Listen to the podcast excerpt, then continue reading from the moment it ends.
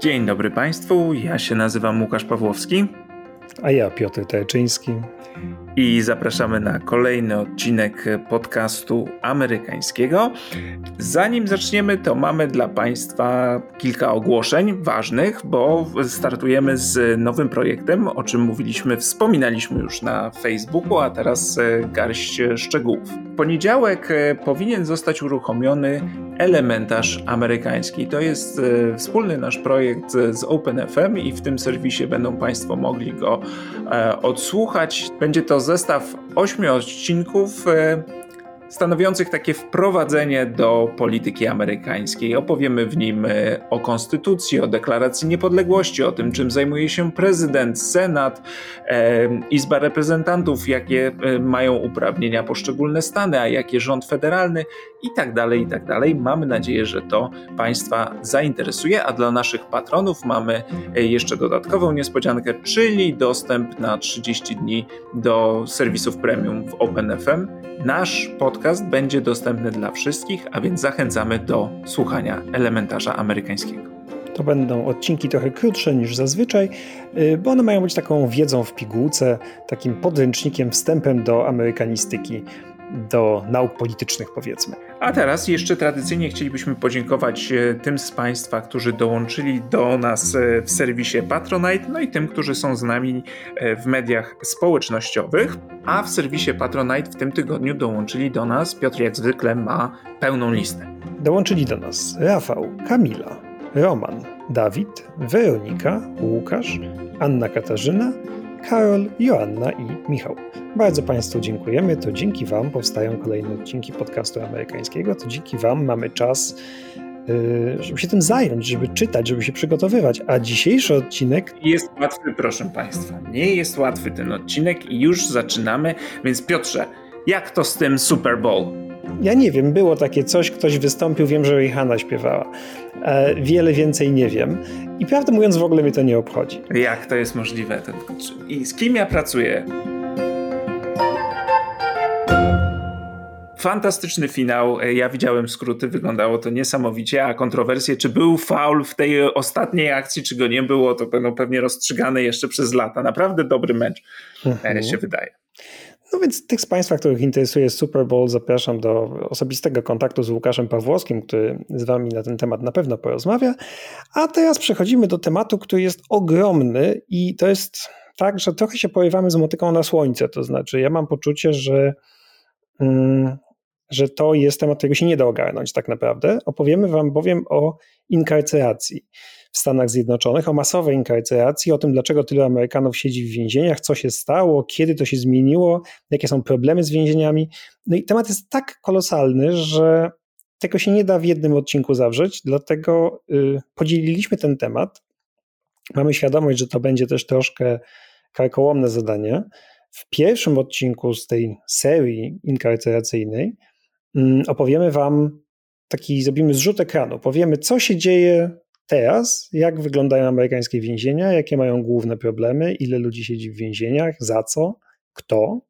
Natomiast historią i próbą odpowiedzi na pytanie, jak do tego doszło i jakie są możliwe odpowiedzi, nie wykluczające się, ale uzupełniające, tym zajmiemy się w następnym odcinku dotyczącym inkarceracji. Ale to będzie dopiero za dwa tygodnie, dlatego że w przyszłym tygodniu oczywiście musimy opowiedzieć o rocznicy rosyjskiej inwazji na Ukrainę, o wizycie Bidena w Polsce, więc będzie przerywnik na bieżączkę, na bieżączkę międzynarodową. Tutaj Łukasz się na pewno bardzo ucieszy, bo to y, jeden z jego ulubionych tematów.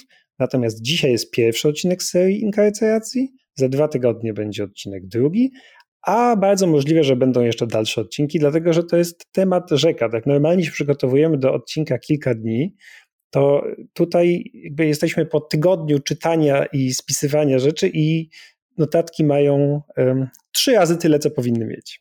No dobrze, to więc y, nie traćmy czasu, tylko przechodźmy do, mm, do rzeczy. I teraz tak, jeżeli Państwo choć trochę interesują się Stanami Zjednoczonymi, zakładam, że większość z naszych słuchaczy się interesuje i tę wiedzę ma, no to nie będzie dla nich zaskoczeniem stwierdzenie, że w Stanach Zjednoczonych siedzi w więzieniach bardzo, bardzo dużo ludzi. E, były takie dane pokazujące, że w Stanach Zjednoczonych e, mieszka około 4% ludności świata, ale były takie momenty w niedawnej historii, że 25% więźniów siedziało w Stanach Zjednoczonych e, w tym momencie szczytowym, czyli 4% ludzi, a nawet 25% więźniów. Teraz w ostatnich latach to e, trochę spada. I widziałem, że Piotr dotarłeś do takich e, danych pokazujących 16% więźniów. Ja dotarłem do takich, które mówią 20% w tej chwili. No, to jest właśnie pierwszy z problemów, na jakie natrafiliśmy, to znaczy dane. To nie jest łatwe, dlatego że po pierwsze jest bardzo dużo miejsc, gdzie Amerykanie siedzą za kratami. Mamy więzienia federalne, więzienia stanowe, więzienia lokalne, areszty, więzienia wojskowe, y, takie poprawczaki dla nieletnich, więzienia indyjskie, więzienia publiczne, więzienia prywatne, y, o różnym poziomie nadzoru, od takiego o minimalnym nadzorze po takie supermaxy, w których siedzą najgroźniejsi przestępcy. I zebranie tych wszystkich danych, tych z 4,5 tysiąca instytucji wcale nie jest takie łatwe. Oczywiście zajmują się tym y, instytucje rządowe w Departamencie Sprawiedliwości, ale też zajmują się różne NGOsy, takie jak e, The Marshall Project, Prison Policy Initiative czy Vera Institute of Justice. To są takie instytucje, które zajmują się właśnie problemami inkarceracji. No i te dane są e, różne, niestety. Właśnie. I ten e, rozstrzał jest niekiedy dość znaczący, e, ale można się natknąć na przykład na takie dane mówiące, że w Stanach Zjednoczonych siedzi w więzieniach, jeżeli chodzi o liczby bezwzględne, czy siedziało w tym szczytowym momencie e, więcej osób niż Chinach, chociaż Chiny mają około miliard mieszkańców więcej. Ale tutaj znów trzeba poczynić zastrzeżenie, bo oczywiście te dane, które nam pokazują Chińczycy, także mogą być niepełne, zapewne są niepełne i nie obejmują na przykład e, więźniów obozów dla e, Ujgurów. E, więc Oficjalne dane pokazują, że w Stanach Zjednoczonych może być więcej więźniów niż w Chinach, choć trzeba podchodzić do nich z rezerwą.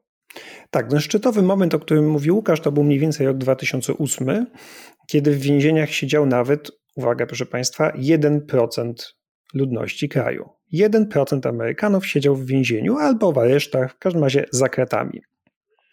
Ameryka wciąż ma najwięcej więźniów w ogóle i najwięcej, więźniów per capita ze wszystkich krajów tak zwanego Zachodu, ale nie tylko. To znaczy, wyjąwszy jakieś kraje w rodzaju Salwador czy Rwanda, E, to te statystyki w Stanach Zjednoczonych to jest e, więcej niż w Chinach, więcej niż w Rosji. Tu mówimy o tych oficjalnych danych z tych dwóch krajów, a porównywalne z Kubą czy z Turkmenistanem. No i nawet jeśli to już nie jest te 20 parę procent ludności, więźniów świata, tylko 16%, no to wciąż należy, by to wciąż są kolosalne, kolosalne dane. Y, dane Prison Policy Initiative z 2022 roku, które się opierają częściowo na danych Departamentu Sprawiedliwości z roku zeszłego, mm, czyli 2021, mówią, że w więzieniach siedziało milion dwieście tysięcy ludzi, z czego w stanowych więzieniach milion, a w federalnych 200 tysięcy. Do tego dochodzi 550-600 tysięcy ludzi w aresztach, do tego jeszcze 40 parę tysięcy w poprawczakach, 40 parę tysięcy w takich miejscach zatrzymań dla imigrantów, które tak naprawdę też są więzieniami, tylko są więzieniami dla migrantów. 20 parę tysięcy w zakładach psychiatrycznych, no i w więzieniach wojskowych indiańskich to są znikome liczby, odpowiednio 1300 i 2,5 tysiąca. Ale łącznie blisko 2 miliony ludzi. No oczywiście, ale można powiedzieć, 2 miliony to jest ogromna liczba, ale Stany Zjednoczone to duży kraj, gdzie mieszka ponad 330 milionów e, ludzi. W związku z tym może to nie jest tak e, znowu wiele. No więc porównuje się nie bezwzględną liczbę więźniów, ale właśnie wskaźnik, liczba więźniów na 100 tysięcy mieszkańców. I tu Stany Zjednoczone, znów te wskaźniki są różne, bo można się spotkać e, i z takimi, które mówią, że to jest e, mniej więcej 500 osób, ale ja widziałem dane z 2017 2017 roku publikowane w The Economist, gdzie mowa była o 693 osobach na 100 tysięcy mieszkańców, to teraz spada, ale wówczas, kiedy te dane publikowano, to w, dla porównania e, Kanada bodaj miała pięciokrotnie mniej więźniów na 100 tysięcy mieszkańców, Wielkobrytania 6, a Japonia 15 razy mniej niż Stany Zjednoczone. Ten wskaźnik nazywa się incarceration rate, no i on w Stanach obecnie możemy przyjąć wynosi około 600. Jak zbierzemy te różne dane, no to one się koło tego oscylują obecnie. Y, no i w Polsce dla porównania incarceration rate, czyli ta liczba więźniów na 100 tysięcy mieszkańców, to jest 190. W Niemczech i Szwecji to jest około 70, Finlandia 50. No ale rzeczywiście z krajów, które lepiej porównywać, czyli z krajów anglojęzycznych, dawnych kolonii brytyjskich powiedzmy, czyli Kanada i Australia, no to właśnie Kanada to jest około 100, a Australia około 167. No a Stany, nawet przy tych minimalnych yy, po prostu obliczeniach, że to jest około 500, no to wciąż jest pięciokrotnie więcej niż w Kanadzie, a może nawet sześciokrotnie więcej niż w Kanadzie. A do tego to jest nie wszystko, bo do tego dochodzi jeszcze szereg innych osób, które są w systemie, to znaczy są pod jakimś nadzorem, czy to są na zwolnieniach warunkowych, czy to odbywają karę poza zakładem, ale są monitorowane e, i to jest około 3 milionów osób kolejnych, a znów to nie jest najwyższy wskaźnik, bo w tym takim szczytowym momencie łącznie e, w tym systemie, systemie nadzoru było ponad, czy około 7 milionów Amerykanów.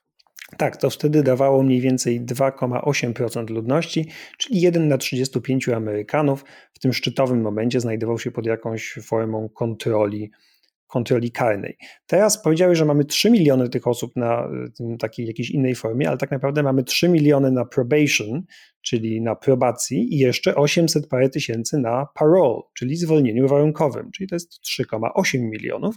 A jak do tego Państwo dodadzą te 2 miliony osób, które siedzą w więzieniach, no to mamy blisko 6 milionów ludzi, 5,8 miliona ludzi w jakiejś formie są w systemie e, penitencjarnym Stanów Zjednoczonych. I to jest jakieś 2,2% dorosłej ludności Stanów Zjednoczonych. No i to no jest i... bardzo dużo, ale jak powiedział Łukasz, wciąż mniej niż w tych rekordowych latach, powiedzmy 2005-2010. No dobrze, ale jak sobie z... weźmiesz pod uwagę, że ten system nie powstał dzisiaj, tylko on jest od lat i wcześniej było tych więźniów więcej, to później można dojść do takich danych, na jakie ja natrafiłem w jednym z raportów. To było badanie sondażowe przeprowadzone przez jeden z takich NGO-sów wspólnie z Uniwersytetem Cornell, gdzie e, sondażowe na reprezentatywnej próbce no i ekstrapolując wyniki na całą populację, badacze doszli do wniosku, że mniej więcej połowa dorosłych Amerykanów, czyli 113 milionów osób, ma bliskiego członka rodziny, który spędził jakiś czas za kratkami. I połowa ludzi ma bliskiego członka rodziny, który spędził czas za kratkami. Czyli nie tam szwagra, wujka, cioci i dziadka, tylko małżonka, brata, siostrę, dziecko, rodzica. Tak jest, tylko że to jest y, przynajmniej jeden dzień w areszcie lub więzieniu. Tak jest. Natomiast y, dalszego członka rodziny, jak powiedziałeś, czyli właśnie wujka, ciocie, y, kuzyna, to aż 64% Amerykanów ma kogoś z dalszej rodziny, bliższej lub dalszej, który znalazł się kiedyś za kratkami. No ale znowu, jak powiemy, że no tylko jeden dzień w areszcie, no to w sumie każdemu się może zdarzyć. No tylko, że te dane są rzeczywiście wstrząsające, bo wprawdzie połowa ma kogoś, kto kiedyś był w więzieniu, ale już 6,5 miliona Amerykanów ma kogoś, kto jest obecnie w więzieniu lub za kratami.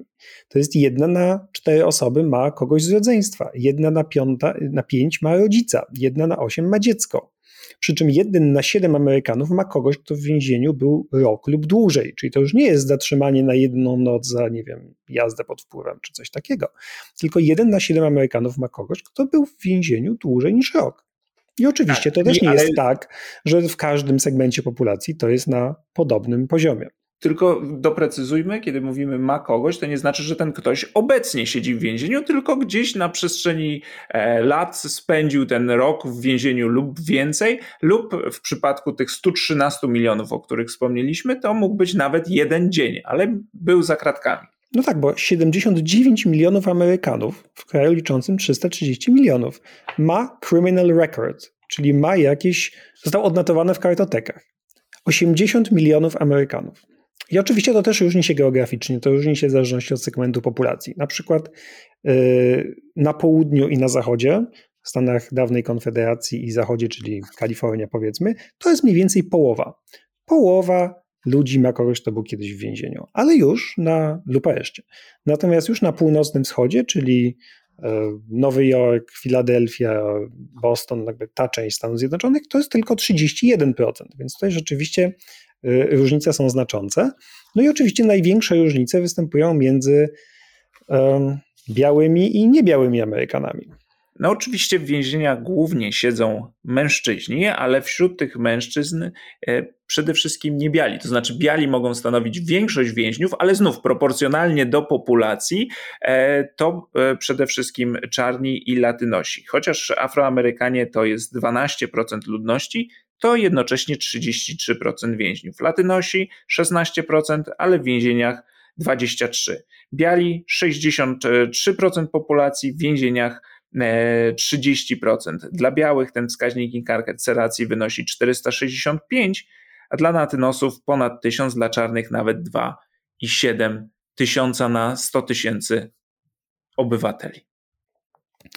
Kiedy powiedziałeś, że głównie siedzą mężczyźni, no to, to oczywiście prawda, bo to jest 90% to są mężczyźni, 10% to są kobiety, ale w tym systemie przyrasta liczba kobiet dwukrotnie szybciej niż mężczyzn i wciąż przyspiesza i w sumie w Stanach Zjednoczonych siedzi aż 1 trzecia światowej populacji więźniarek poza różnicami w pochodzeniu etnicznym więźniów, różnicami międzypłciowymi, są też różnice w ramach Stanów Zjednoczonych pomiędzy poszczególnymi stanami. Najwięcej więźniów, jeżeli chodzi o liczby bezwzględne, siedzi w Teksasie, ale jeżeli chodzi o stosunek do populacji, to mm, Louisiana jest e, na pierwszym miejscu i te różnice są kilkukrotne pomiędzy poszczególnymi stanami, na przykład stanami południa, gdzie tych więźniów jest relatywnie wielu, a stanami północy. Ja gdzieś znalazłem chyba w tygodniku The Economist e, taką, e, taką daną, która mówi, że gdyby Stany były oddzielnymi państwami, to zajmowałyby pierwsze 20 miejsc na liście państw o największym wskaźniku inkarceracji. Tak, w Teksasie siedzi 250 tysięcy osób, w Kalifornii, która jest największym stanem, niewiele mniej, bo 230 tysięcy, ale rzeczywiście ten incarceration rate jest absolutnie rekordowy w Stanach Południa i tutaj Teksas jest wprawdzie wysoko, ale nie jest absolutnie w pierwszej trójce. Louisiana to jest yy, oszałamiający wynik. Generalnie 1% mieszkańców w Luizjanie, ponad 1% mieszkańców siedzi w więzieniach lub aresztach, a po piętach Luizjanie depczą Oklahoma i Mississippi, Y, które mają bardzo zbliżony wskaźnik. I właściwie pierwszy demokratyczny stan na tej liście stanów, jak popatrzymy, to jest Arizona, przy czym tutaj ta demokratyczność Arizony jest y, no, wątpliwa. Mówimy, że to stan, który się zmienia, to jest stan bardzo długo republikański, numer 8 na tej liście. Powiedzmy Wisconsin to jest pierwszy stan taki bardziej demokratyczny, ale generalnie ten incarceration rate jest bardzo wysoki w Stanach Południa, w Stanach rządzonych przez republikanów, no a na drugim końcu tego spektrum są takie stany jak Massachusetts, Vermont, Rhode Island czy Minnesota, gdzie wskaźnik inkarceracji to jest poniżej 300 na 100 tysięcy, aczkolwiek dodajmy te 300 na 100 tysięcy, to ich tak jest więcej niż na przykład w Polsce czy w Kanadzie. No i dodajmy, że ogromna większość e, więźniów w Stanach Zjednoczonych siedzi w więzieniach właśnie stanowych, a nie w więzieniach e, federalnych. Tak jak powiedzieliśmy, i też różni się to, za co siedzą w jakim więzieniu. W więzieniach federalnych najczęściej siedzi się za narkotyki, to jest mniej więcej połowa skazanych, ale już w więzieniach stanowych, gdzie siedzi znaczna większość więźniów, to jest za tak zwane przestępstwa z użyciem przemocy, czyli violent crime ponad trzykrotnie częściej niż za narkotyki. Ale ponieważ w więzieniach stanowych siedzi dużo, dużo więcej, no to liczbowo za narkotyki też więcej siedzi w, w więzieniach stanowych niż federalnych. Koszty e, utrzymania tego systemu, e, takie bezpośrednie koszty, no czyli wyżywienia tych więźniów, zapewnienia im jakiejś opieki medycznej, jaka ona jest, to będziemy mówić dalej, koszty opłacenia strażników, oświetlenia, ogrzania i tak dalej, to jest 80 miliardów dolarów e, rocznie, mniej więcej. Oczywiście są organizacje, które liczą te koszty szerzej i nie bez racji, bo e, koszt uwięzienia człowieka to jest nie tylko koszt jego osadzenia i przypilnowania, ale to jest także koszt dla jego rodziny, która być może będzie musiała z tego powodu korzystać z jakiejś opieki socjalnej. To jest koszty takie trudno wymierne, ale koszty wynikające z tego, że jest większa szansa, że dzieci takiej osoby może trafią do e, systemu później, bo wychowują się bez ojca, czy rzadziej bez matki. E, I to są koszty wynikające także z tego, że ten człowiek po wyjściu z więzienia będzie mógł, być może potrzebował jakiejś formy pomocy socjalnej, choć e, więźniowie bardzo często są z takich, e, mają zakazany dostęp do różnych świadczeń pomocowych. Więc 80 miliardów to są tylko te koszty bezpośrednie. No, gdybyśmy próbowali to liczyć szerzej, no to będzie to wielokrotnie większa liczba, ale bardzo trudna do, do uchwycenia. To kończąc jeszcze ten bardzo długi wstęp, w którym mówimy Państwu dane, liczby i definicje, to jeszcze słowo wyjaśnienia na temat y, właśnie terminologii. Co to jest więzienie w Stanach Zjednoczonych? Więzienie, prison, to jest tam, gdzie siedzisz po skazaniu przez sąd, gdzie odbywasz karę. I one podlegają, jak już powiedzieliśmy, albo stanom, albo rządowi federalnemu, w zależności od tego, czy zostałeś skazany przez rząd federalny, czy rząd stanowy. A żeby się dowiedzieć, dlaczego niektórzy Amerykanie odbywają kary w więzieniach stanowych, a inni w więzieniach federalnych, to warto sięgnąć do elementarza amerykańskiego. Odcinek drugi poświęcony jest e, wyjaśnieniu różnic pomiędzy kompetencjami, prawami poszczególnych stanów i kompetencjami, prawami rządu federalnego. To bardzo serdecznie polecamy. Więc mamy prison i tam siedzi większość e, osadzonych, ale mamy też jail, co tłumaczy się zazwyczaj jako areszt, ale to owszem jest areszt, ale nie tylko, dlatego że w jail, które podlegają władzom lokalnym, czyli na przykład władzom hrabstwa albo władzom miasta, to jest miejsce, w którym owszem czeka się na proces e, i skazanie albo uniewinnienie, ale też można tam odbyć wyrok, jeśli ten wyrok jest krótszy niż rok. Natomiast tu warto powiedzieć, że o ile do więzień co roku trafia, czyli do prison, trafia rocznie około 600 tysięcy ludzi, o tyle do aresztów, do jail trafia rocznie 10 milionów. No i jail to jest to miejsce, w którym, jak już powiedzieliśmy, czeka się na proces. W związku z tym dwie trzecie ludzi osadzonych w jails to są ludzie, którzy nie są jeszcze skazani prawomocnym wyrokiem. Oni są dopiero oskarżeni, czyli według prawa są wciąż niewinni. I druga rzecz, która też wymaga wyjaśnienia, jak powiedzieliśmy, większość ludzi skazanych, którzy odbywają kary w więzieniach e, stanowych, to są ludzie skazani za violent crime, czyli przestępstwa z użyciem przemocy. No i to jest y, takie, taka nazwa, która jest trochę myląca, dlatego że tak na pierwszy rzut oka mogłoby się wydawać, no tak, jasne, y, to zrozumiałe. Osoby, które użyły przemocy, używają przemocy, powinny być odizolowane. Tak i nie, dlatego że violent crime to jest znowu bardzo skomplikowana sprawa techniczna. Ona zależy od y, systemu prawnego danego stanu. Stany Zjednoczone to jest 50 stanów i 50 różnych y, systemów prawnych. W związku z tym, co to jest violent, co to jest non-violent crime, nie jest wcale taka prosta. Że jedno to są te drobne przestępstwa, a drugie to są poważne przestępstwa. W niektórych stanach violent crime to jest na przykład wyrywanie komuś torebki na ulicy. Włamanie do domu to jest niby property crime, czyli przestępstwo przeciwko mieniu, ale jeśli odbyło się w nocy, to może być zakwalifikowane jako przestępstwo z użyciem przemocy, nawet jeśli nikogo nie było w domu. Przy czym dodajmy, że jak podają statystyki, tylko 3% włamań w całych Stanach Zjednoczonych to są takie przestępstwa, takie włamania, w których naprawdę jest jakaś przemoc, że ktoś zostaje, nie wiem, wzięty na muszkę czy staje pobity.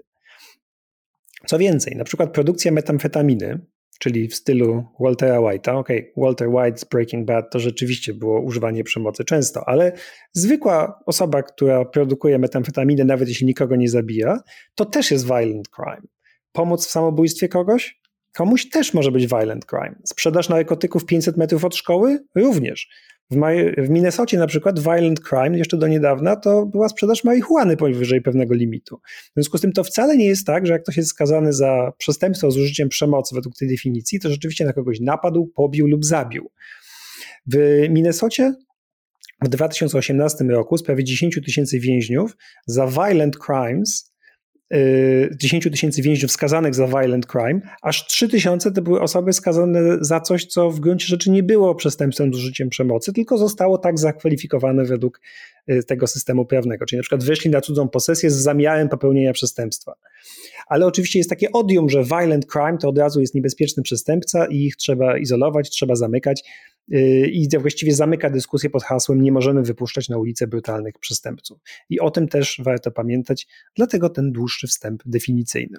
No właśnie, ale to skoro już mówisz o tym e, kwalifikowaniu przestępstw, e, to to jest istotne. Będziemy o tym szerzej mówić w e, odcinku poświęconym historii, ale tutaj dwa słowa tylko o roli prokuratora i taka statystyka, która jest niesamowicie uderzająca moim zdaniem, to znaczy ponad 90 95% spraw kryminalnych w Stanach Zjednoczonych nie kończy się procesem. To znaczy, ludzie przyznają się do winy, zanim sprawa trafi przed sąd. Czyli nie jest to tak jak w filmach amerykańskich, że mamy tutaj.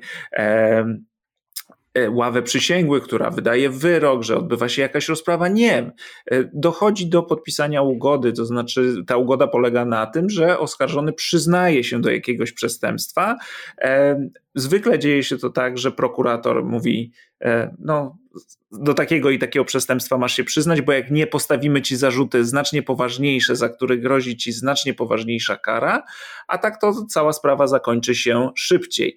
No i kończy się oczywiście tak, że wiele osób, które nie popełniły przestępstwa, musi się do tego przyznać, żeby uniknąć e, całej rozprawy, a chce jej uniknąć, bo raz grozi im za to e, większa kara, albo dwa nie mają dostępu do dobrego e, adwokata, bo mają adwokata publicznego, e, którego powinno zapewnić im państwo, tylko że z tymi publicznymi obrońcami sprawa ma się tak, że niektórzy mają nawet tysiąc spraw rocznie. No więc jakość e, usług, jakie mogą świadczyć, no mogą sobie Państwo wyobrazić, więc e, bywa także tak, że ów obrońca zachęca swojego klienta do tego, żeby przyznał się i poszedł na układ z prokuratorem, bo dzięki temu cały ten system się nie zatyka, może jakoś funkcjonować. Chociaż i tak często się zatyka, są takie miejsca, w których na proces, czy na, jeśli już do procesu ma dojść, czeka się nawet 3 lata. I taką historię też Państwu później opowiemy. No dobrze, to teraz przejdźmy do tego, jakie są główne problemy amerykańskich więzień. No bo skala i brutalność amerykańskich więzień jest wstrząsająca.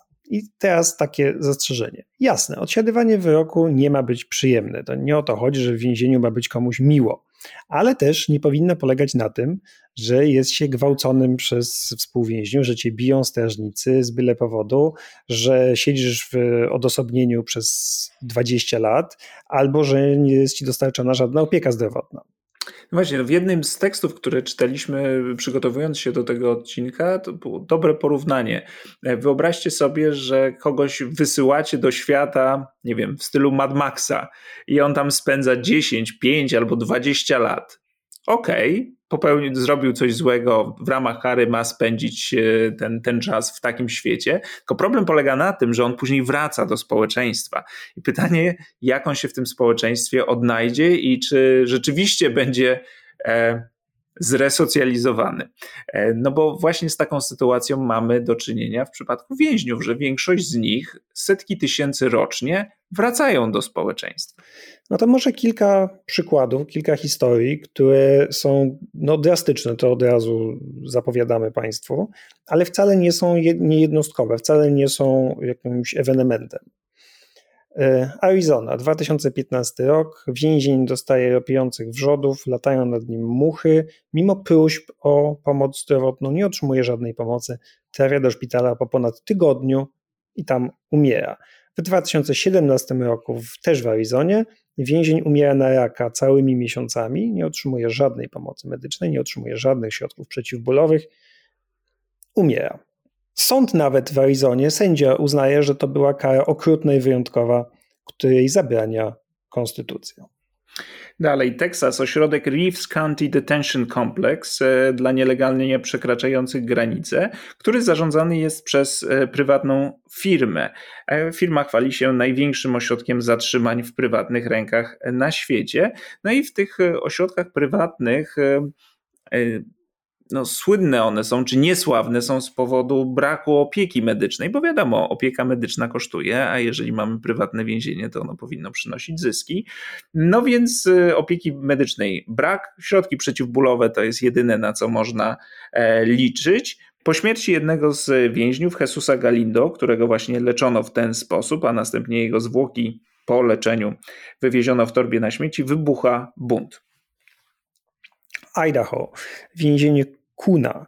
W 2010 roku jest pozew przeciwko więzieniu, ponieważ przemoc jest tak powszechna, że więzienie wręcz określa się mianem szkoły gladiatorów. Przemoc była nie tylko tolerowana przez zarząd więzienia, ale wręcz się do niej zachęcało. Zachęcało się do walk między, między osadzonymi.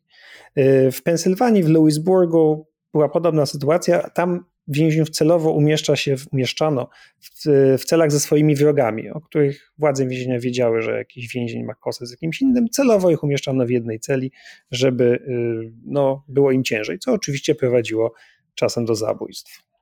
E, areszt w hrabstwie w Los Angeles, e, gwałty na więźniach e, za zgodą strażników, Pelican Bay, Kalifornia, więźniowie w izolatkach, niekiedy pozbawionych okien, gdzie jedynym otworem jest ten dziura, przez którą podaje się im e, posiłek. No i oczywiście pytanie też, jak długo więźniowie w tych izolatkach przebywają. Albowiem w więzieniu Louisiana State Penitentiary, e, więzieniu Angola, o którym Państwu opowiemy przy innej okazji, bo jest to materiał na oddzielny odcinek, tylko i wyłącznie o tej placówce. W tych izolatkach spędzają potwornie dużo czasu, a samo więzienie funkcjonowało wcześniej jako plantacja niewolnicza. I stąd ta nazwa Angola, od y, kraju pochodzenia pierwszych osadzonych, pierwszych niewolników, którzy tam pracowali. Znowu Arizona. Y, szeryf Joe Arpaio, o którym mogli Państwo kiedyś słyszeć, to był taki szeryf hrabstwa Maricopa, czyli głównego, najważniejszego hrabstwa w Arizonie, tam gdzie jest Phoenix. Y, uwielbiany przez republikanów, zresztą sam republikanin, uwielbiany przez Trumpa. Szeryf Arpaio urządził obóz koncentracyjny. Przy czym to nie są nasze słowa, to są słowa szeryfa Arpaio, który powiedział, że otworzył obóz koncentracyjny dla zatrzymanych nielegalnych migrantów. Y, był to obóz na świeżym powietrzu, zbudowany z namiotów z czasów wojny koreańskiej. Y, no i w lecie temperatury w tych namiotach sięgały 63 stopni. Y, na zewnątrz 43 stopnie. I to więzienie funkcjonowało do 2017 roku, ten areszt kiedy został zamknięty, ale działał od 1993, mimo kolejnych wyroków, które mówiły, że warunki w tym areszcie nie spełniają warunków, że to złamanie praw człowieka i tak dalej. E, Sheriff Arpaio wprowadził też na nowo taką praktykę, którą Państwo może kojarzycie z filmów, to znaczy skuwanie więźniów ze sobą łańcuchami i oni potem chodzą w takim rządku, to się nazywało chain gang w filmach z dawnych lat to oni jeszcze mieli kilofy na przykład i rozbijali skały, nie wiem, pracowali w kamieniołomach. No więc to funkcjonowało w Arizonie w latach 90. i wczesnych 2000. Zresztą szeryf Arpaio był e, też skazany za niezastosowanie się do wyroku sądowego, ale miał to szczęście, że wówczas prezydentem był Donald Trump i szeryfa jako wzorcowego funkcjonariusza publicznego uniewinnił. Kolejne więzienie to jest Rikers Island, największy areszt w mieście Nowy Jork. Codziennie tam osadzonych jest około 10 tysięcy osób, słynny z przemocy, no i warunków tam e, panujących, wymieniany na liście 10 najgorszych zakładów karnych e, w krajach z powodu także wysokiej liczby e, więźniów w izolatkach, nieustanne pozwy o brutalność strażników którzy wykorzystują niektórych więźniów do, że tak powiem, nadzorowania, mówiąc delikatnie, czyli bicia innych. To właściwie nawet nie jest jeden areszt, to jest 10 aresztów na wyspie Rikers Island, 8 dla mężczyzn, jeden dla kobiet i jeszcze jedna taka ruina, której się właściwie nie używa, bo już jest w takim stanie technicznym. Do 2026 roku Rikers Island ma zostać zamknięte e, i jakby podzielone na razie Rikers Island to jest rzeczywiście koszmar. Będziemy mieli jedną straszną historię z tego, z tego aresztu. I teraz tak, to nie jest tak, że my Państwu opowiadamy tylko jakieś doniesienia prasowe, że ktoś coś powiedział i do tego doszło i jak to było, nie wiadomo. Nie, to są rzeczy, które są potwierdzone przez raporty, które przygotowują nawet nie jakieś NGOsy, nie tylko one, ale same władze miejskie czy władze stanowe. Po kolejnych doniesieniach na temat warunków panujących w tym czy w innym więzieniu lub areszcie, Stany lub miasta przygotowują raporty. No i te raporty mówią to, co właśnie Państwu powiedzieliśmy. E, na przykład raport z Alabamy z 2019 roku, raport przygotowany przez Departament Sprawiedliwości, wykazał, że więzienia w Alabamie są przepełnione, że nie chroni się w nich więźniów przed przemocą, tylko stosuje się system, i to jest cytat z tego raportu, niech natura sama sobie poradzi. E, nawet kiedy władze więzienia wiedzą, że komuś grozi niebezpieczeństwo, nie robią absolutnie nic, żeby go przed tym niebezpieczeństwem uchronić. Ale to wynika także z tego, że wiele jak gdyby wakatów na strażników więziennych jest nieobsadzonych. Ja trafiłem na jakieś dane mówiące, że w więzieniach federalnych to nawet jedna trzecia wakatów jest nieobsadzona, czyli po prostu tych strażników też brakuje. Oprócz tego, że sami strażnicy czasami mogą się zachowywać brutalnie wobec więźniów lub wykorzystywać e, tych więźniów w ten lub inny sposób, to jeszcze sam fakt, że ich po prostu brakuje. I tu znów mowa była między innymi o więzieniach prywatnych, które chcąc zaoszczędzić e, tę liczbę strażników e, ograniczają. E, raport Departamentu Sprawiedliwości z 2012 roku na temat niesławnego poprawczaka w Mississippi, w Leake County. Poprawczak się nazywał Walnut Grove i to był największy poprawczak w kraju. I ten raport był tak wstrząsający, że sędzia lokalny potem nakazał natychmiastowe natychmiastową interwencję, dlatego że, cytuję, młodzież, a czasem wręcz dzieci są w każdej chwili narażone na niebezpieczeństwo i nazywa sędzia Walnut Grove horrorem niegodnym cywilizowanego świata. To było miejsce, w którym e, gwałty na młodocianych, na osadzonych przez gwałty popełniane przez strażników i innych były na porządku dziennym i miały jakieś rekordowe naprawdę rekordowej liczbie. Y, karanie przez strażników przy pomocy gazu pieprzowego było absolutnie za wszystko. No i tutaj jakby absolutny wstrząsający finał. Strażnicy urządzali walki gladiatorów między y, osadzonymi o narkotyki. Ostatecznie zamknięto ten poprawczak w 2016 roku, y, cztery lata po tym raporcie Departamentu Sprawiedliwości. No i to chyba jest to główne zagrożenie dla więźniów, czyli niebezpieczeństwo ze strony innych więźniów, brak e, opieki medycznej, gdy coś się stanie, przepełnienie, no to się wiąże jedno z drugim. Czyli to zagrożenie ze strony innych więźniów oraz przepełnienie, kiepska opieka zdrowotna czy niedostateczna liczba e, strażników po to, żeby to bezpieczeństwo e, zapełnić. No i także to są jak gdyby już może nieporównywalnie mniejsze mogą to się wydawać problemy, ale utrudniony dostęp do kontaktów z rodziną, bo bardzo często od, odsiaduje się wyrok e, z dala od domu, e, co sprawia, że te kontakty są e, ograniczone, a z kolei prywatne firmy często odpowiadają za te kontakty z rodziną, czyli żeby zadzwonić do, do rodziny, to trzeba skorzystać z automatu, za który trzeba zapłacić i nie są to stawki korzystne, to znaczy niekiedy może to kosztować na przykład dzień pracy więźnia, żeby po pozwolić sobie na nawet kilkuminutową rozmowę e, z rodziną, bo za obsługę tych automatów pieniądze kasuje prywatna firma. Generalnie panuje takie przekonanie, że więzienia federalne, e, mimo tych braków kadrowych, o których powiedział Łukasz, są lepsze niż więzienia stanowe i lepsze niż areszty, no ale tych federalnych też nie jest dobrze.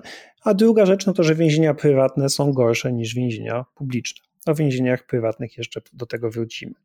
No i oczywiście więźniowie regularnie domagają się poprawy warunków. Y, strajki w więzieniach czy bunty są czymś stałym. One często wybuchają we wrześniu, dlatego że we wrześniu 1971 roku miał miejsce słynny bunt w Nowym Jorku w więzieniu w Attica z powodu przeludnienia i kiepskich warunków. On się zakończył szturmem wojska, 30, 30 parę osób zostało zabitych. No i to jest takie ważne, symboliczne wydarzenie dla społeczności więźniów i ono często jest ta data, czy okolice tej daty są wybierane na kolejne strajki, kolejne protesty. Na przykład w 2016, potem w 2018 roku był taki ogólnoskrajowy strajk w więzieniach. To był największy mm, taki protest od lat.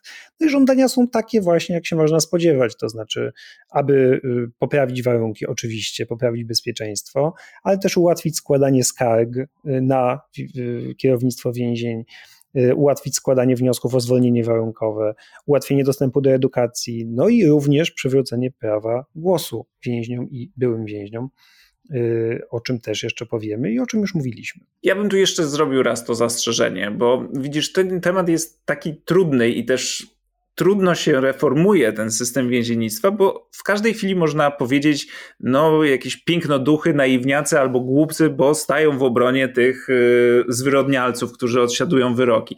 No i oczywiście łatwo pokazać kogoś, kto no, wobec kogo trudno sobie wyrobić jakieś, wypracować jakieś współczucie, tylko to, o czym mówimy Państwu, to zwracamy uwagę na to, że w Stanach Zjednoczonych kiedyś ten wskaźnik osadzonych w stosunku do ogółu populacji był porównywalny do tego, jaki są w innych krajach Zachodu, nagle wzrósł. To jest jedna rzecz.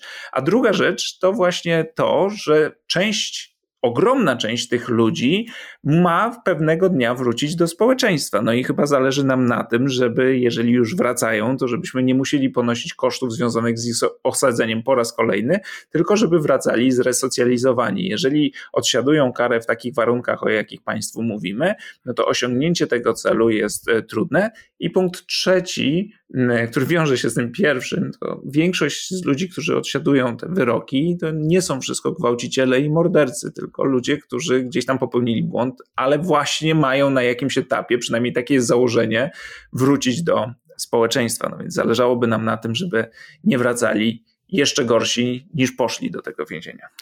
Co więcej, nawet badania wśród y, ofiar przestępstw, y, czego one oczekują od, y, od systemu penitencjarnego, ofiary przestępstw, były takie badania zrobione, pokazują, że one chcą więcej środków na prewencję, a nie na inkarcerację. 82% y, ofiar przestępstw chce więcej środków na programy dla młodzieży, które zniechęcają do drogi przestępstwa, tak to nazwijmy, a tylko 15% chce więcej środków na więzienia. 60% chce więcej na resocjalizację, a tylko 27% chce dłuższych wyroków. I to też jakby wiele mówi, ponad połowa ofiar przestępstwa uważa, że z więzień ludzie wychodzą gorsi, a nie lepsi. W związku z tym jakby panuje przekonanie, że tutaj nie dochodzi do żadnej resocjalizacji, tylko że więzienia tak naprawdę no, pogarszają problem.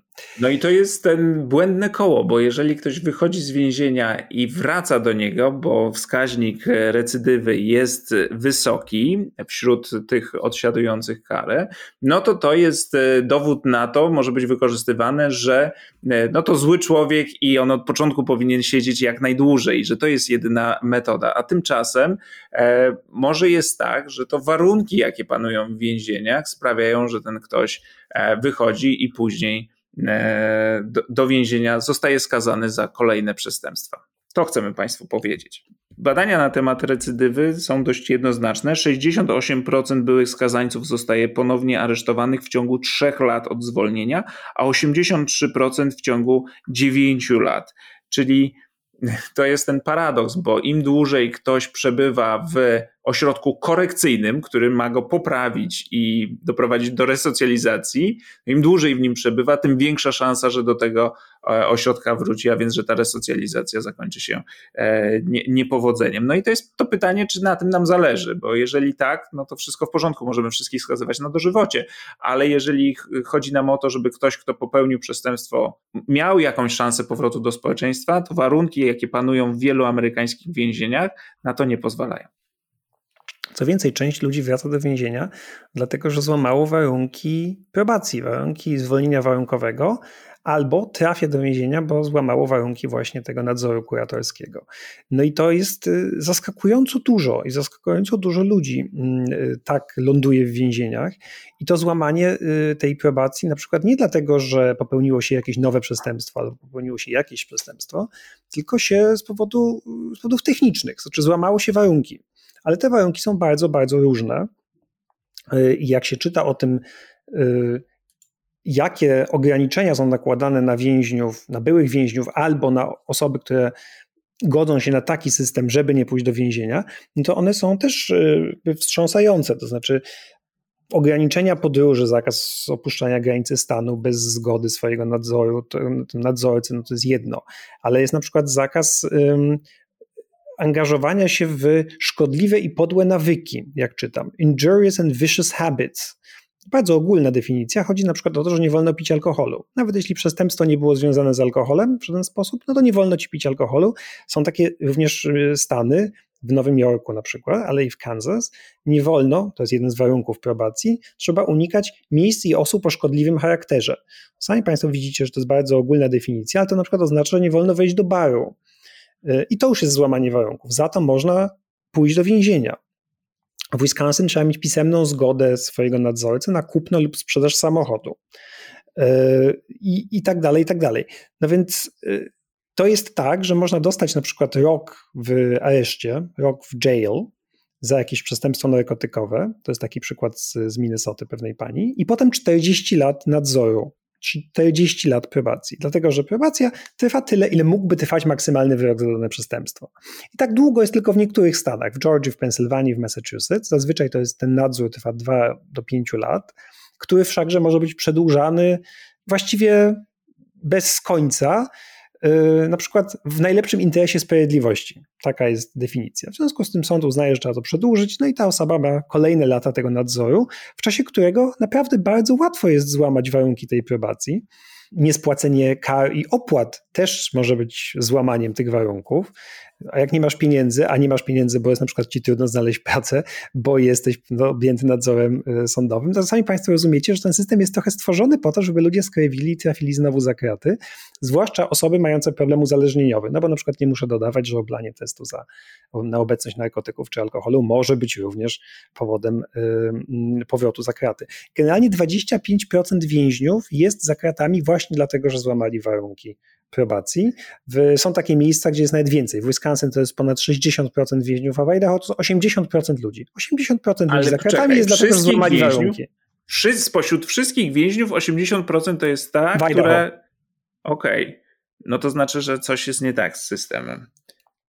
Albo, że te warunki są nie do spełnienia. No przecież to powinien być jednoznaczny wniosek, skoro 80% wszystkich twoich więźniów to są ludzie, którzy złamali te warunki. System probacji rzeczywiście został pomyślany w XIX wieku jako taka um, kara, jakby zastępstwo za więzienie, tak? Byłeś pod nadzorem, żeby nie trafić do więzienia i miałeś z tego nadzoru wyjść lepszy. I to było stosowane wobec ludzi, którzy popełnili drobne wykluczenia, drobne wykroczenia a tymczasem zamienił się trochę w taką kopię systemu penitencjarnego, tylko taką niewidoczną gołym okiem, no bo tak jak powiedzieliśmy, te więcej ludzi jest objętych nadzorem niż siedzi w więzieniach, ale oni są de facto trochę jak w więzieniu. I są takie na przykład y, stany na Florydzie, gdzie panuje taki system community control to się nazywa, gdzie jeśli jesteś na probacji, to, mówię, to nie każdy jest objęty taką formą, ale może tak być, że nie wolno ci wyjść z domu bez zgody twojego oficera prowadzącego. No więc de facto odbywasz karę więzienia tylko u siebie w domu. No, aresztu okay. domowego. Aresztu domowego, tylko że nie, nie zaskoczymy Państwa, że 85% w ten sposób objętych takim nadzorem łamie te warunki, no bo to nie jest system, który jest do utrzymania. Znaczy ten system jest właśnie stworzony po to, żeby ci nie wyszło. Porozmawiajmy jeszcze o pracy więźniów, bo to jest ciekawy aspekt. To znaczy, więźniów wykorzystuje się także do E, wykonywania mm, no, właściwie nieodpłatnej pracy, bo te stawki dla więźniów e, są śmieszne, to znaczy to może być dolar za godzinę, a i tak to jest niezła pensja, bo bywają i stawki po 20 centów e, za godzinę, a wspominaliśmy wcześniej o tych telefonach dla rodziny, to bywa, że dwuminutowa rozmowa kosztuje tyle, ile więzień jest w stanie zarobić w ciągu całego dnia e, swojej pracy. No i to wykorzystywanie więźniów do pracy ma w Stanach Zjednoczonych długą tradycję. Piotr wspominał o tym więzieniu Angola, które wykorzystywało więźniów do pracy na plantacjach i w ten sposób e, jakby zarabiało. Które dalej tak funkcjonuje. No tak, tylko że w latach 60. no to, to de facto była plantacja. To dalej z... jest. Więźniowie dalej pracują tam na roli w więzieniu Angola, dalej hodują zwierzęta, dalej y, uprawiają rośliny i tak dalej. I w wielu więzieniach tak było e, przez lata, ponieważ 13 poprawka do konstytucji, która zakazuje niewolnictwa, wymienia. I pracy przymusowej. Okej, okay, tylko poza przypadkiem, gdy ktoś jest skazany prawomocnie przez sąd. No więc wtedy można kogoś takiego do pracy wykorzystywać. No i tu część badaczy amerykańskiego systemu penitencjarnego e, rzuca taką tezę, że po tym jak zniesiono niewolnictwo, to system penitencjarny stał się tak jakby zastępczym systemem niewolniczym, że łatwo było złamać prawo niektórym kategoriom obywateli. Jakie to były kategorie, to się Państwo mogą domyślić, bo wprowadzono przepisy, które pozwalały tych konkretnych ludzi łapać, czyli na przykład za włóczęgostwo, tak? Jeżeli ktoś nie miał domu, a wielu byłych niewolników nie miało, albo nie miał, nie spełniał jakichś innych warunków, które byłym niewolnikom trudno było spełnić, można było go aresztować, no i w tym e, więzieniu wykorzystywać de facto jako niewolnika nadal. No i później w drugiej połowie XIX wieku zaczęło się wynajmowanie niewolników do pracy, znaczy, przepraszam, powiedziałem niewolników, miałem na myśli więźniów, no ale niewiele się pomyliłem. Wynajm, odnajmowanie więźniów prywatnym korporacjom, prywatnym firmom, które sobie zatrudniały takie osoby do pracy po bardzo korzystnych stawkach. W ten sposób właściciel więzienia zarabiał, y, a firma miała tanią siłę roboczą. I w takiej książce poświęconej temu tematowi, ja czytałem jej opracowanie w, w tygodniku Time. Tam był taki cytat jednego z, z, z, tych podnajmujących, który mówił, no, że kiedyś to jeszcze o tych e, niewolników to człowiek dbał, bo to była twoja własność, no więc nie mogłeś sobie pozwolić, żeby e, stracić dobrego pracownika, to znaczy silnego niewolnika, no bo to są koszty. A teraz jak bierzemy tych więźniów, to właściwie nie ma żadnego problemu, e, bo zawsze można wziąć następnego. No i to był system, który funkcjonował i funkcjonuje tak naprawdę w różnej formie od, od XIX wieku, wynajmowania więźniów do pracy za grosze. I to jest też jeden z postulatów y, więźniów, znaczy, którzy kiedy domagają się poprawy warunków w więzieniach, poprawy jedzenia, zakończeniem y, z tej praktyki izolowania więźniów, odmawiania podstawowych praw, no to jedna z tych rzeczy to jest położyć kres temu niewolnictwu, bo tak to więźniowie nazywają. Zwłaszcza, że sądy konsekwentnie uznają, że więźniowie nie mogą być traktowani jak normalni pracownicy, w związku z tym na przykład nie przysługuje im stawka minimalna godzinowa, nie obejmują ich przepisy pracownicze. Y, w niektórych stanach, jak Texas, Georgia czy Arkansas, nie płaci się im w ogóle. W innych stanach, w innych więzieniach płaci się im, jak powiedział Łukasz, na przykład 20 centów za godzinę. W federalnych trochę więcej. I z tej jest cały w ogóle program jakby odnajmowania więźniów firmom, on się nazywa Unicore. I, y, I te z pracy więźniów współcześnie korzystało różne korporacje, na przykład Victoria's Secret, taka firma robiąca bieliznę y, dla kobiet. Więźniarki przy tym pracowały. W serialu y, Orange is the New Black, który opowiada o żeńskim więzieniu, tam właśnie więźniarki robią bieliznę, dostają za nią 45 centów, a potem jest sprzedawana taka sztuka bielizny za 90 dolarów. To nie jest żaden wymysł, to jest normalna praktyka. Oczywiście, kiedy e, wieść się rozniosła, że Victoria's Secret korzysta z pracy. E, z pracy więźniów, no to się z tego wycofała, ale bardzo dużo korporacji z tego korzysta. Więźniowie szyją mundury, robią meble, produkują na przykład kamizelki kuloodporne, w czasie pandemii robili żel antybakteryjny, w Idaho zbierają ziemniaki i tak dalej, i tak dalej. No tak, tylko argument jest taki, że utrzymanie więźniów dużo kosztuje. Mówiliśmy Państwu 80 miliardów dolarów rocznie cały ten system, no więc niech oni na siebie zarobią, co samo w sobie nie jest takim złym pomysłem, tylko że no, bo co, chcesz mi przerwać? Co Chcę tak? ci powiedzieć, że Unicor sprawdziłem. Ma roczny y, dochód w wysokości 61 milionów dolarów znaczy taki zysk wypracowuje co roku, czyli ta agencja wynajmująca więźniów dalej. Znaczy to, są, to jest zysk. On mógłby pójść na przykład na wyższe pieniądze dla więźniów, mimo wszystko, bo jednak zgodzimy się, że 20 centów za godzinę to jest stawka no, no niewolnicza, nie da się tego inaczej y, określić. Co więcej, rzeczywiście koszty, no władze odpowiadają za każdym razem to samo. Nie stać nas na to, to i tak jest 80 miliardów dolarów rocznie. Y, gdybyśmy płacili więźniom więcej, no to by nas to kosztowało setki milionów dolarów rocznie. Nie stać nas na to, y, jak mam tutaj zapewnić, mówi gubernator, wyższe pieniądze dla nauczycieli w moim stanie, albo płacić więcej osadzonym, no to chyba oczywiste, kogo wybieram i tak dalej. To są jakieś zachcianki i tak dalej, i tak dalej. No ale skoro nie stać nas na utrzymanie, czy ich nie stać na utrzymanie tego systemu yy, i na utrzymanie tych ludzi w przyzwoitych warunkach, no to należy się może zastanowić, czy w ogóle się powinno tyle ludzi w więzieniu zamykać. I jeszcze jest jedna rzecz. Jeśli to jest wartościowy program, który sprzyja resocjalizacji, więźniowie pracują, zarabiają, stają się lepszymi ludźmi, no to i rzeczywiście jego uczestnicy tego programu rzadziej wracają na drogę przestępstwa. Tutaj ta wskaźnik tej recydywy jest niższy i łatwiej znajdują pracę potem, no bo mają doświadczenie. No to jeśli te programy działają, to nie powinno się do nich zachęcać więźniów zarobkami na przykład? Ale nie rozumiem, jakie to są koszty dla więzienia. Czy to nie jest tak, że te korporacje płacą? To znaczy, jeżeli ja cię zatrudniam jako więźnia, no to korporacja ponosi koszt, a nie władze. Nie rozumiem tego argumentu do końca. No ale może korporacja znajdzie więzienie, w którym będzie płaciła taniej. Aha, no więc to trzeba by wprowadzić jakieś ogólniejsze regulacje. No i jest jeszcze jedno. Płacenie tak mało więźniom jest szkodliwe dla klasy robotniczej. No bo jeśli możesz sobie wynająć za grosze więźnia, w dodatku pozbawionego praw pracowniczych, no to po co masz płacić więcej normalnemu pracownikowi, zwykłemu zatrudnionemu na rynku pracy, skoro możesz sobie wziąć e, więźnia, który będzie płacił za, robił za 20 centów za godzinę? No, przyjmuję ten argument. E, powiedzmy jeszcze o tych więzieniach prywatnych, bo zaznaczyliśmy e, temat. E, no i tutaj ko, jak gdyby uzasadnienie. koszty i też pieniądze. No tak, ale uzasadnienie było takie, że więzienia prywatne będą tę usługę wykonywały efektywniej niż e, więzienia publiczne. I znów okej, okay, tylko że tutaj okazuje się, że logika rynku akurat do tej sfery niespecjalnie pasuje. I już no tłumaczę. Ja to nie dla... jestem tym zaskoczony szczególnie. Jestem zdziwiony, że ktoś jest. No, ale skoro więzienia prywatne w Stanach Zjednoczonych powstały, to znaczy, że ktoś uznał, że to będzie dobry pomysł, bo obniży koszty dla, e, no, dla władz.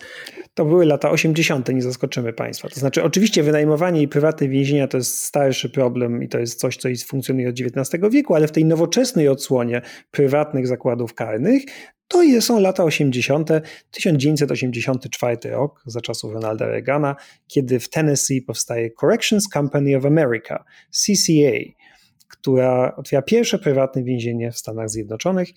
Y, I tak oto rozkwitają prywatne więzienia. Przy czym oczywiście warto dodać, rozkwitają, tak, ich jest dużo, więźniów tam jest dużo, ale to nie jest znaczący procent wciąż. No właśnie, więc tutaj e, to warto podkreślić, że jeżeli ktoś mówi, że wystarczyłoby zamknąć prywatne więzienia i problem tej nadmiernej inkarceracji w Stanach Zjednoczonych by się rozwiązał, no to nie, to nie, nie jest prawda. To znaczy, tych więzień to jest zaledwie kilka procent. 7% e, więźniów stanowych i 17% więźniów federalnych e, przebywa w więzieniach e, prywatnych, a w 20 stanach w ogóle takich prywatnych więzień e, nie ma. No tylko, że sama idea jest chybiona, no bo więzienie kieruje się, e, prywatne kieruje się rząd, jakby chce zysku, a żeby osiągnąć zysk, musi jak najbardziej ograniczać koszty, no co kończy się tym, że ogranicza się jakieś programy resocjalizacyjne, że ogranicza się liczbę strażników, że ogranicza się dostęp do e, opieki zdrowotnej, że oszczędza się na jedzeniu i tak dalej.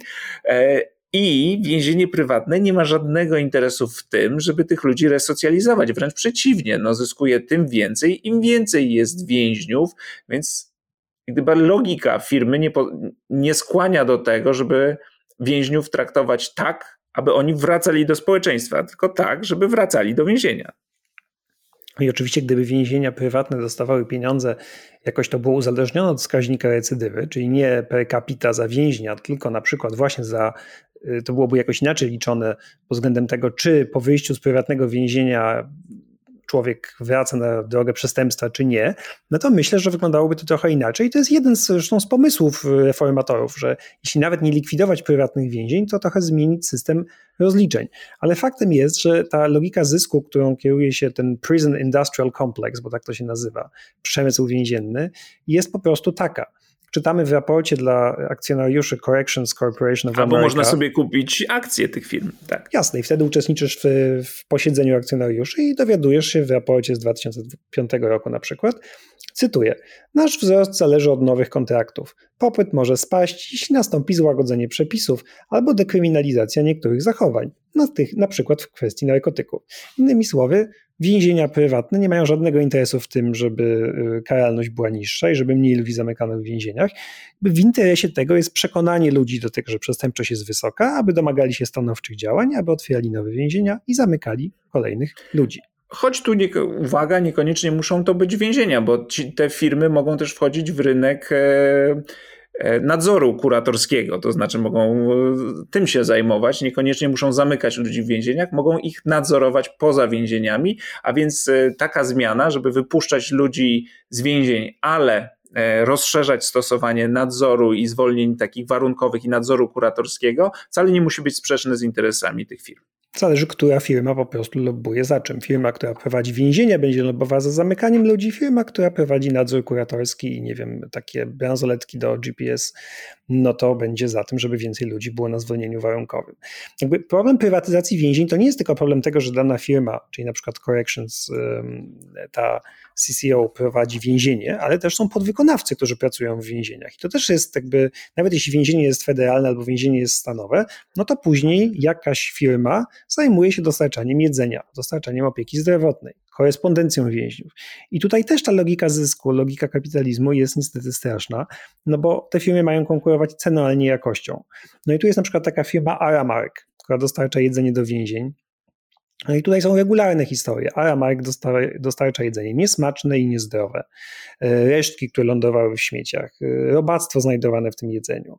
W 2009 roku w Kentucky doszło wręcz do buntu z powodu jakości tego jedzenia. Po latach skarg na, na jedzenie jedną z takich potraw, którą się podaje w amerykańskich więzieniach i to jest też forma kary czasami, jest takie coś, co się nazywa Nutraloaf. No, obrzydliwa nazwa, to jest taki, taki bochenek zrobiony z taki klops trochę, złożony z resztek tak naprawdę. To podobno jest obrzydliwe, zupełnie bez smaku i nawet są różne wyroki sądów, które kwalifikują... No jakby było bez smaku, to chyba nie tak źle. Gorzej ty, No jakbyś jadł tekturę, to, to jakby nie sądzę, żeby to było, wiesz, przyjemne, a to nie ma smaku. I, I różne wyroki sądów, które mówią, że nie wolno stosować jedzenia jako kary, bo jest to kara okrutna i niecodzienna, której zakazuje konstytucja. Nie jest przypadkiem, że ten neutral loaf ma wśród więźniów inne nazwy, na przykład punishment loaf albo vomit loaf. I to są rzeczy, którymi się karmi ludzi. I znowu, nie o to chodzi, że więźniowie mają dostawać jedzenie z restauracji z trzema gwiazdkami Michelin, ale no nie można dostawać jedzenia y, po prostu obrzydliwego albo jedzenia zepsutego, a tak się niestety dzieje. I oczywiście taka firma Aramark nie ma żadnego interesu w tym, żeby to było dobrej jakości, no chyba, że nagle cofa się jej kontrakty, no bo się okazuje, że jednak już przegięła. I to są właściwie jedyne y, momenty, w których następuje jakaś poprawa, kiedy taki podwykonawca zostaje cofnięty kontrakt i tak się dzieje. No, tak się też na przykład dzieje z opieką zdrowotną. Podobnie jest e, z usługami e, w opiece zdrowotnej. Największą firmą, która dostarcza tego rodzaju usługi, to jest firma Corizon. Ona obsługuje 15% e, osadzonych i także jest regularnie oskarżana o zaniedbania z prostego powodu firma ma wypłacane pieniądze za więźnia, a nie za usługi, czy tym bardziej za jakość tych e, usług, a więc wszystko, co e, zaoszczędzą, może powiększyć ich e, zysk. Poza tym więźniowie oczywiście nie mają żadnego wpływu na wybór usługodawcy. Ten wybór przysługuje władzom, władzom stanowym czy władzom federalnym. I mimo raportów e, oskarżających czy uskarżających się na jakość e, świadczonych usług, Horizon wciąż jest firmą wiodącą na tym rynku. I nawet jeśli płaci kary, to i tak potem dostaje nowe kontrakty. No ale wiecie Państwo, jak dostanie karę 3 miliony, a potem dostaje kontrakt na 150 milionów dolarów rocznie, no to wciąż się opłaca. I tak naprawdę znowu jedyny moment, kiedy coś się może zmienić, to kiedy zostają jej odebrane lukratywne kontrakty. Na przykład w 2015 roku straciła y, kontrakt na obsługę właśnie Rikers Island. Mm, prywatyzacja obejmuje nie tylko opiekę zdrowotną, nie tylko jedzenie, ale na przykład dostęp do korespondencji. To jest to, co mówił Łukasz. To są dostawcy telefonów, czyli firmy obsługujące telefony z więzienia, które y, charge'ują sobie naprawdę jakieś absurdalne kwoty, ale to jest nie wszystko. Na przykład jest teraz taki trend do tego, żeby więźniowie nie otrzymywali korespondencji fizycznie, tylko to się wszystko odbywa y, cyfrowo. No, uzasadnienie jest sensowne. Chodzi o to, żeby nie było kontrabandy. Y, tak, uzasadnienie jest sensowne, tylko że y, badania pokazują, że w latach 2019-2021 tylko 1% zatrzymanej kontrabandy trafiał do więzień poprzez korespondencję. W związku z tym być może tutaj powód był inny. No na przykład taki, że jest firma JPay, która na Florydzie zajmuje się dostarczaniem korespondencji więźniom i to się odbywa poprzez cyfrowo, to znaczy digitalizuje listy, pocztówki, zdjęcia, a potem widzowie mogą sobie, czy więźniowie mogą je sobie oglądać na ekranie. Y, nie dostają oryginału, mogą zamówić wydruk. Kosztuje to jednego dolara, czyli 5 godzin pracy. I, I, oczywiście te zdjęcia są często zaskanowane źle, krzywo, przepadają, te tablety, na których oni mogą to oglądać, nie działają. Y, no i oczywiście w teorii chodzi o to, żeby było bezpiecznie, w praktyce jest to znakomite źródło do zysku dla tej czy innej firmy. Tak jak Państwu mówiliśmy o kosztach generowanych e, przez więzienia, że to nie są tylko te koszty bezpośrednio 80 miliardów dolarów, ale także koszty pośrednie, no to właśnie chyba tym powinniśmy zakończyć. To znaczy, że ci ludzie, kiedy wracają do e, społeczeństwa, to istnieje bardzo duża szansa, że z powrotem trafią do więzienia, bo te wskaźniki recydywy są e, wysokie i tym samym generują kolejne koszty. Więc jeżeli rozpatrujemy ten problem tylko i wyłącznie w kategoriach finansowych, to nie jest to optymalne e, rozwiązanie, a nawet jeżeli pominiemy te aspekty czysto ludzkie, to znaczy jaki jest cel kary za popełnione przestępstwo, czy ona ma być zemstą na wieki, czy ma przygotować człowieka do tego, żeby wrócił e, do społeczeństwa. Ponadto te koszty to są także koszty szeroko rozumiane dla rodzin tych więźniów. I to jest nie tylko koszt wychowania dziecka bez jednego z rodziców, e, tylko to są koszty takie bezpośrednio związane z faktem, że przebywa twój bliski w więzieniu. Czyli trzeba opłacić opłaty sądowe, trzeba dać pieniądze na to, żeby ten człowiek mógł właśnie wykonać telefon albo odebrać swoją pocztę.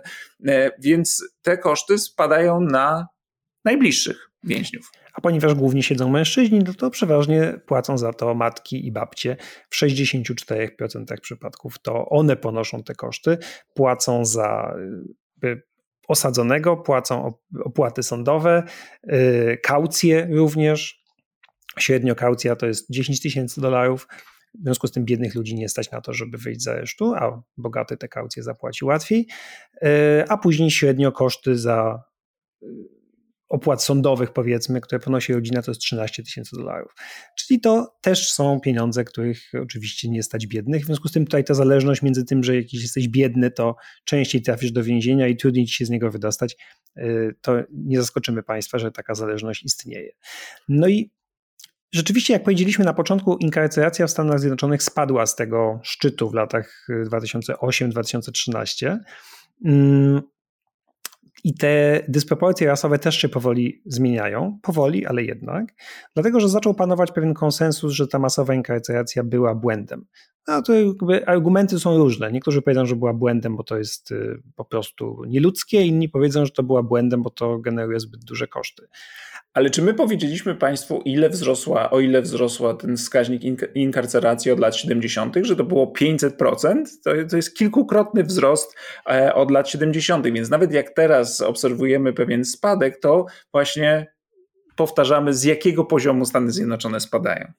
No i Rząd federalny może próbować zmniejszać na przykład wyroki za przestępstwa narkotykowe bez użycia przemocy, ale jak powiedzieliśmy, i to jest nawet ponadpartyjny ruch tę w te, w te stronę. Nawet Donald Trump podpisał taką ustawę w 2018 roku, taką ponadpartyjną reformę, która zmniejszyła wyroki za posiadanie niektórych narkotyków, pozwoliła sędziom federalnym na łagodniejsze skazywanie i tak dalej.